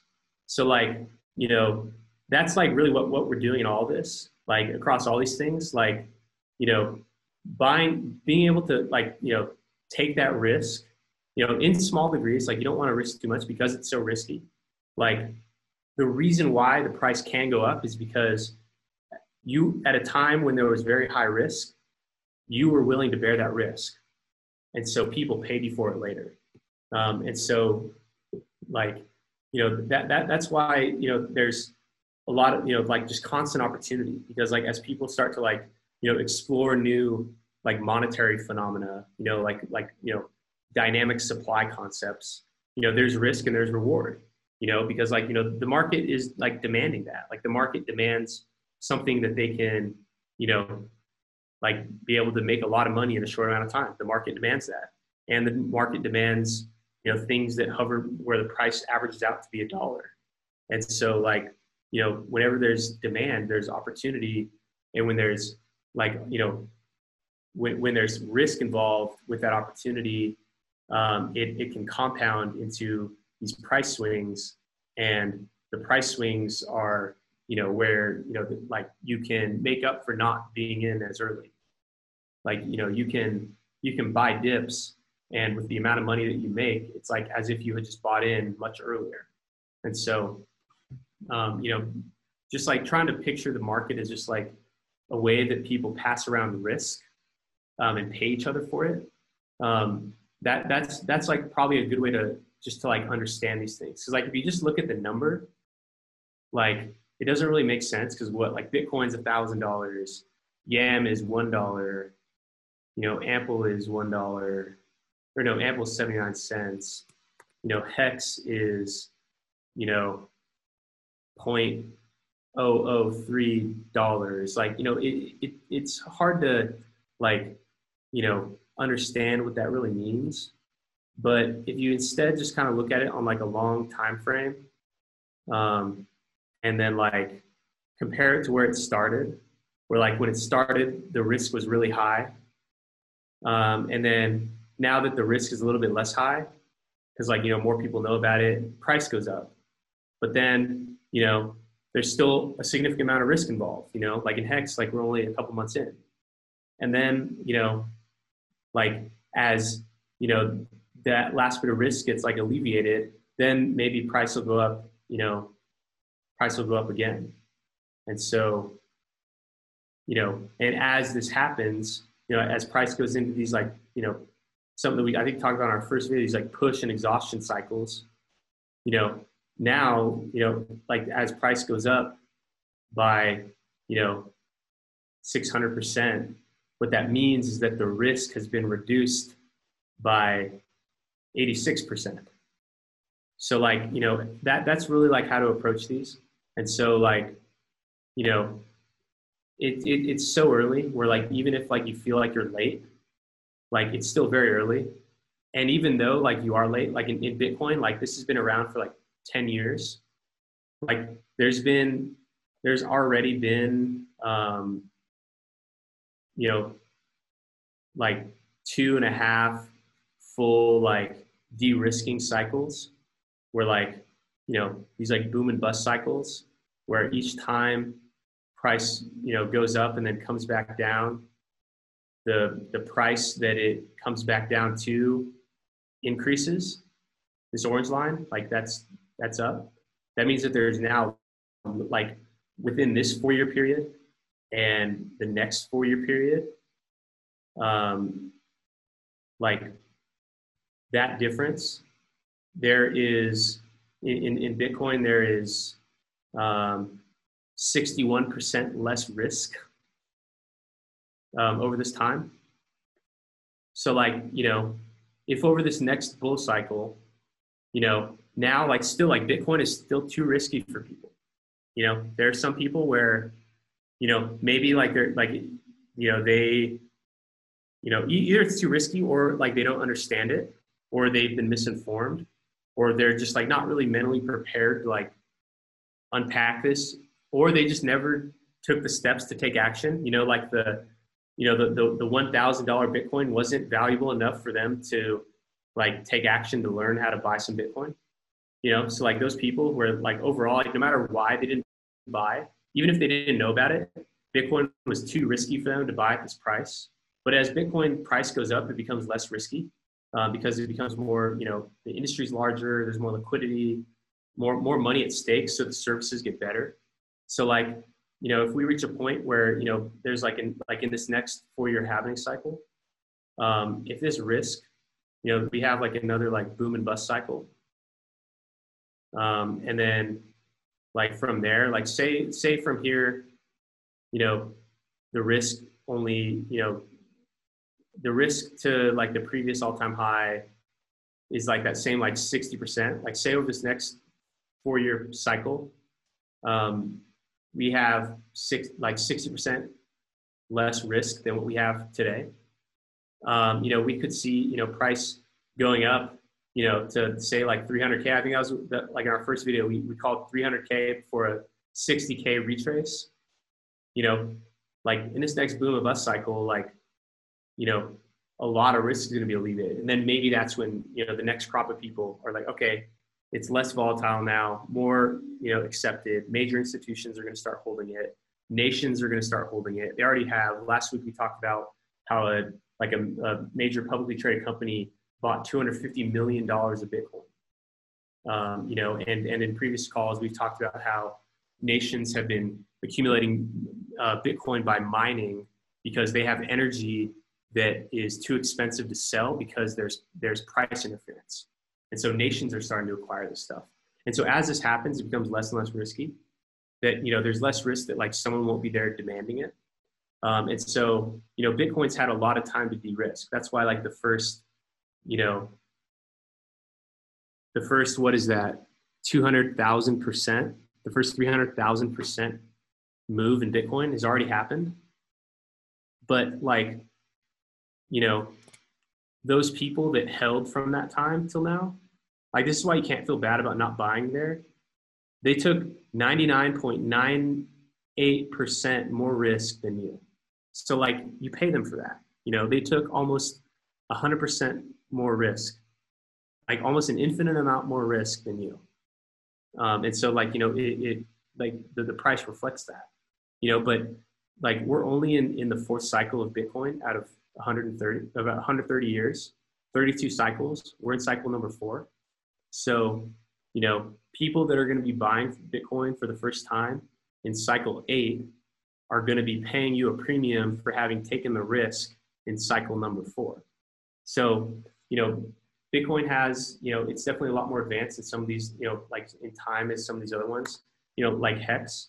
Like when we look at the at the Hex price, um, let's look at dollars so it's easier for people to kind of grasp. Like we're looking at here, you know, we're like what, like nine months in? You know, so like, you know, compared to Bitcoin where we're 10, 11 years in, you know, so we're, we're just the beginning. You know, things like uh, flow, you know, we are nine days in. So nine days, nine months, nine years. Like that's the level of risk here. So like, you know, flow is you know, much riskier than Hex, and Hex is much riskier than Bitcoin. And but because of that, the price of flow measured in Hex could go up, you know, and the price of Hex measured in Bitcoin could go up a lot because there's that risk that maybe in the future someone will pay me for it.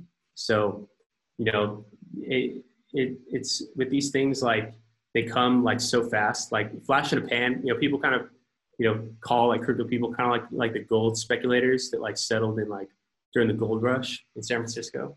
It is kind of like that because you know these things come like a flash in the pan. Like when we look at the flow chart, um, like flow was only under a quarter for the first how many hours is that 1, 2, 3, 4, 5, 6, 7, 8, 9, 10, 11, 12, 13, 14, 15, 16, 17. For the first 18 hours, flow was under a quarter, and it hasn't returned to that level yet. So, like, there's such a tiny window for like those like really big, like outsized returns. there is a tiny window, you know, but like just as like the larger, you know, the, the higher that your starting point is, the, you know, larger window there is. And since there's less risk involved because prices already explored that area, like there's that premium involved. And so like, you know, that that's why, you know, it's, it's good to just like get to that first step. Um, like I, I, know this, this call, I mean, our, our calls lately have been very advanced. Like these aren't necessarily, and I know we have a lot of people this is the first time joining us, but um, what we're going to be trying to do is trying to publish a lot more like kind of like evergreen, like, you know, content on how to like, just like how to do the basics, like how to set up your MetaMask wallet, how to buy Ethereum, how to, you know, swap on Uniswap, you know, how to buy Bitcoin, how to send it to a wallet you control, like those basic things. Like we'll, we'll definitely be, be sending out some, some content, you know, to help you get there. Um, but once you're there, like that's what you, like, that's like the base level that you need in order to catch opportunities like that, where there's like 18 hours where people, anybody like in the public, like, like this was, there was no insiders. Like I'm, I'm like, I know a lot about this stuff, by, but by no means am I an insider. Like I don't personally know anybody that does this, like that like that builds these things. So like these this is all public knowledge that you that's like out in the open on, on Twitter and Telegram. So like that's like why it's so good to just like be equipped to execute opportunities because like that's the only way that you can like be at the right place at the right time to you know catch something at like the lowest price that it might ever be. Um, and so um, you know you know we, we, we definitely go in depth here but definitely the, the, the, the first steps are really just to kind of get acclimated with these things and just start practicing because you know you don't like it's hard to like identify and catch these things if it's like your first time you know like the first thing that introduced me to crypto uh, which is like a whole other story we'll talk about another time uh, like you know I, I i made i made some good money but i left way more money on the table than i made. So i had a pretty big loss. And that's just because i wasn't very skilled. I didn't have the skills. I didn't have the, the knowledge. And it just takes practice. And so now, you know, and, and I think like Colleen and Dan, when I was talking to them the other day, they even told me that, you know, they, they feel so confident to like be doing this stuff just because they've been, they've been practicing and that's really all it takes. And then over time, that just adds up to where, you know, you can start being really comfortable, like, you know, navigating stuff, seeing stuff, you know, on Twitter, on Telegram, and then knowing like what questions to ask yourself and like how to assess it. Um, and then that's, that's how you can, you know, really start to explore some of these like more advanced topics um, where, where a lot of like the you know crazy returns can exist. But yeah, I mean, if, if anyone has any questions about um, you know about anything, um, you know, I have a question, Brian. Where yeah. do you like? So I don't have the sort of finesse to find like a flow or a yam. Where? What are your sources? Where do you go and And who do, who are you trusting that you're listening to in Twitter? Um, I think you said Twitter and Telegram were the, your first two places in the morning to go to. Uh-huh. So, um, like, pretty much like like I can't even really name any off the top of my head. Like, I kind of follow like a, just like a lot of people that are like talking about like stuff in DeFi and in crypto. Um, I never really take anyone for their word. Like and I try to avoid buying into pumps because a lot of people that they'll like like especially big name accounts like they buy something and then they wait for it to start pumping and then they start pumping it like they start promoting it and a lot of times it's like too late by the time you like fully hear about it um, but i like things where um, like where like obscure accounts are tweeting about it, like small scale ones. Like I think those are like probably better to follow than like kind of like the mainstream like influencers. Like the influencers are probably trying to pump their own bags, but like you want to find people who talk about them, but like by them talking about it, they themselves aren't like moving the price up very much.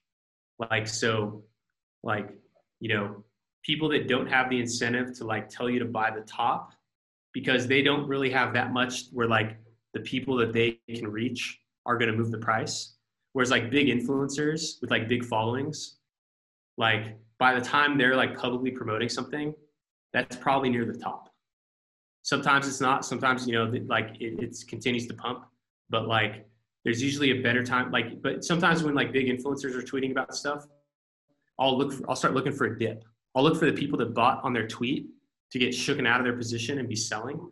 Or like I'll be waiting for like the influencer to like be dumping into the people that they're like having buy into the top. And then whenever that like down cycle is done, then maybe I'll look for for like the like the momentum and like the trend to continue. You know, so like I just kind of try to keep my ear to the street and just like look at stuff. Um, I look to see what characteristics people are promoting. If they're just promoting that price is going up, um, that's not really like, you know, to me, that's just like, okay, the price has already gone up. Like I should have bought that last week. Um, but I look for people talking about other characteristics. So lately, things like yield. I think the first thing I saw about um, Flow was that it pays 1% yield per day without staking. Um, and so I wanted to see how that worked because my first impression of Flow was that, okay, one, 1% inflation is really high. Who does that go to? Because like a couple, in, in one of our other videos, which, which you should watch, it's the Hex Bitcoin comparison. Uh, the, the key thing that we talked about was where the inflation gets paid to. Like that's like that's probably the one question that matters in all cryptocurrencies is is you know it doesn't matter what the inflation is it matters who gets paid to and in what proportions. So like in in bitcoin the inflation gets paid to miners and they get paid that inflation as a fee from all the holders so that they make it so expensive to make it impossible to counterfeit. Like the mining is part of this like anti-counterfeiting software like that's what so the inflation in bitcoin goes to preventing counterfeiting. Um, you know and in hex the inflation doesn't go to miners. It goes to people who are in in who have time locked their coins. They've entered a smart contract that that guarantees that they won't sell their coins before a certain date. Um, and so in in hex the like the inflation gets paid to the time lockers and more inflation gets paid to people based on how long they they lock their coins for. And the purpose of that is because the people who are locking their coins for longer they are not they're guaranteeing that they're not going to sell their coins and so they are providing price support. They're helping make sure the price won't go up because they're guaranteeing that no matter what the price is, those coins can't move. So, like in Hex, the inflation gets paid to people who are providing price support.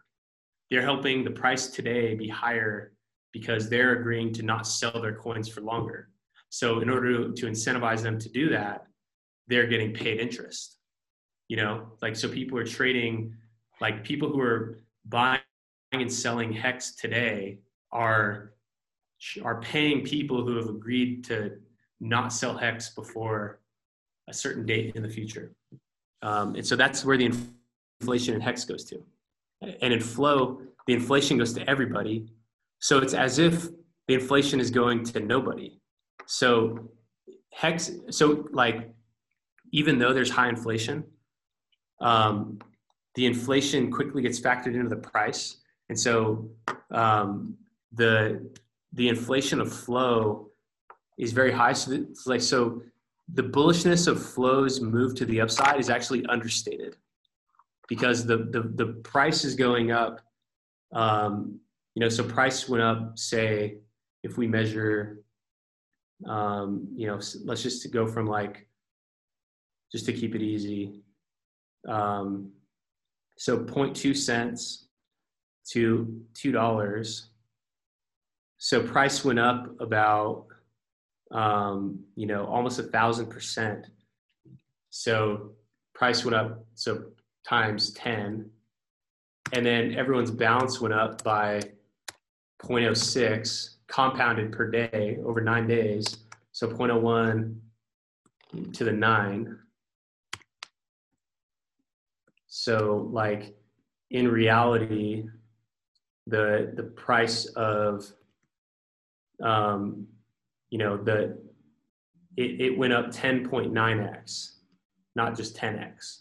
So like, you know, the, the, the because the inflation is being paid equally to everybody, from the perspective of all the people inside the flow community, they all stayed within the same standing.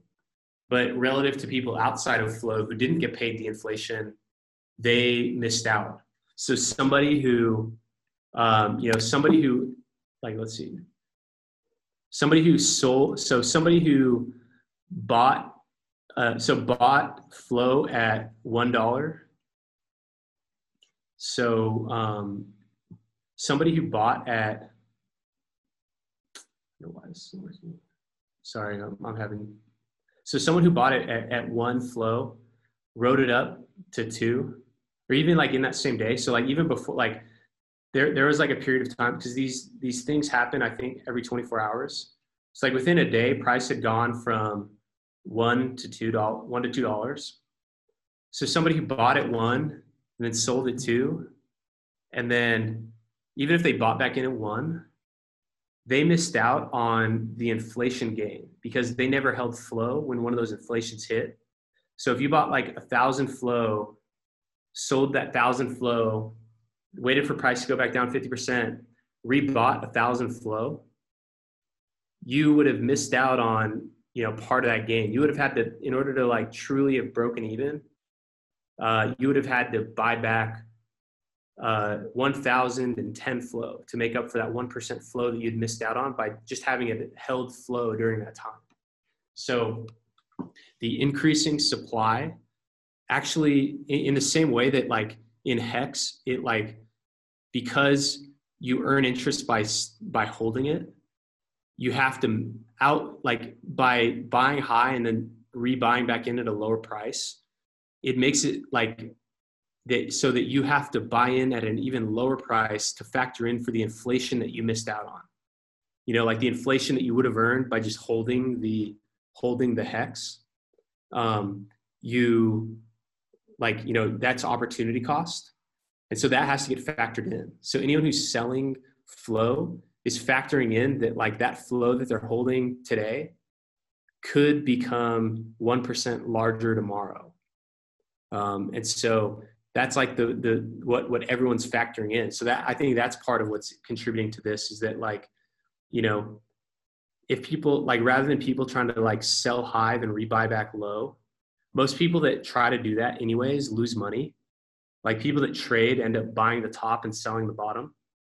So like they end up losing money anyways. Like probably only like less than 10% of people will actually make more than 1% trading just anyways. So that like 1% like roi price floor um, that actually keeps out a lot of the trading. And a lot of the trading is is what like a lot of the people are like who would otherwise be like you know selling the price down like there aren't that many people that are like or there there're just less people that are selling high to try to buy low because the accuracy in which they sell high and buy low they have to be more than 1% more accurate in how well timed they are for it to be worth it like on like the risk adjusted reward basis. So like these these inflation dynamics actually help the price go up even though like the like because the inflation's happening equally to everybody um like it's as if like no inflation is happening. But like part with like the psychological effect of seeing the balance go up and then also because like the inflation represents opportunity cost um it actually like can support the price. So that's why i think like i, I think flow kind of has like some elements of, of bitcoin where it has like those like long-term halving cycles and it has elements of hex where like inflation gets paid to holders as opposed to in Bitcoin where the inflation gets paid to miners who are actually sellers. Like in, in Bitcoin, the inflation gets paid to people who are selling Bitcoin because they're mining. They have to sell to pay power costs. Flow and Hex are being paid to holders. So it could have favorable price dynamics in that sense. But the thing that like Bitcoin has like a resounding advantage on over this is that like, you know, the risk of going to zero is so much lower. You know, so like, um, you know, there's still like much higher like potential outcome but because of that there's much higher risk of it going to truly going to zero and like really wiping you out. So like you know big, big, because of like the, the, the time difference. You know like uh, yam has been around for nine days. Bitcoin has been around for let's say it's 10 times 365 but it's more than that. So 9 divided by 3650 is something like uh, or so flow has been around 0.2% of the time is Bitcoin. And every day that goes on like you know it, it makes up a little bit of ground. But until like the difference until that difference of days until that you know until 3650 is now uh, 99% of the total difference. So divided by 0.01 so in 365,000 days will there be like a like a negligible difference between how long they've been around? So in 100 years will like the time difference be negligible? Like bitcoin that's why bitcoin just is kind of like the king in all this where like you know it, it it's like where you know it's like the most sophisticated because it, it's like the least risky. Like bitcoin is the risk free asset in all of this. You know all these ones have significant risk compared to bitcoin.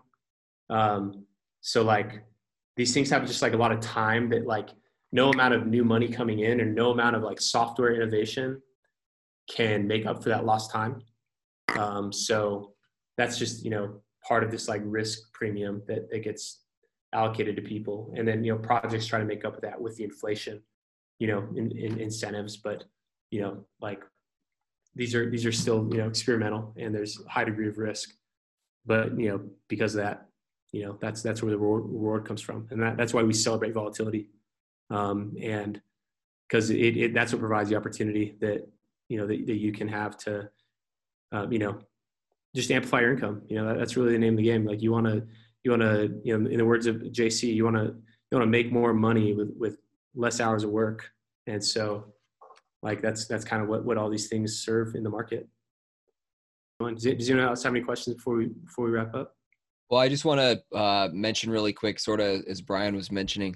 Uh, I I had told him yesterday, actually, just within the last week, everything started to like sink in, and uh, honestly, a lot of that has to do with practicing getting on MetaMask, even if I'm not like buying or selling or like swapping, just logging in and then getting familiar, like pr- doing like the little things, practicing uh, has helped me a long way. It, it, it's so yeah. Now I feel a lot more comfortable, and like I'll I spend like I'll get up and I'll look at the chart, and then um, yeah, I don't know. I just I, I'm still new at all this, but I've just been consistently showing up, and like even if I don't understand it, trying to like not worry about that and understand like the little things uh ultimately like equal the big things in the end so uh I appreciate all the the the work you've done with us, man. It's it's huge. Like, thank you so much. Yeah, well, yeah, and, and thank you, Daniel. Thanks for you know helping. You know, with with Daniel's been the one posting these to YouTube and, and posting on the Dipcatcher Telegram. So like, thank you so much, you know, for that. That's you know really really helped me. You know, like you know stay up to date with like a lot of these things and like you know keep you know keep sharing. And, and you know, I'm I'm always happy to you know be sharing with with y'all because that's how I learned. Like, you know, I like the, you know, the, the time that I spend just like trying to like find, you know, interesting things and, and you know, unpack some of this stuff for you all. Um, you know, I, I feel like that really puts me ahead too. So thank you all for, for, for joining us. And um, yeah, I, I look forward to, you know, who knows what's going to, you know, we, we haven't decided what, what we're going to talk about next week, but if you have anything that like you'd like to, you know, maybe covered, um, you know, feel free to like you know, just post it in, in Dipcatcher. You know, I'll probably try to you know make a short answer there, but then we can always go into more depth on these calls. Um, but yeah, thank you so much for everyone who, who stuck around. This is a you know an exciting exciting last couple weeks, and I can't wait to see what continues to unfold over here. So thank you all so much for joining us, and until next time. Uh, you know, keep keep catching dips. You know, keep keep your ears to the ground, and let's all go have some fun. So we'll talk to y'all later. Thank you so much.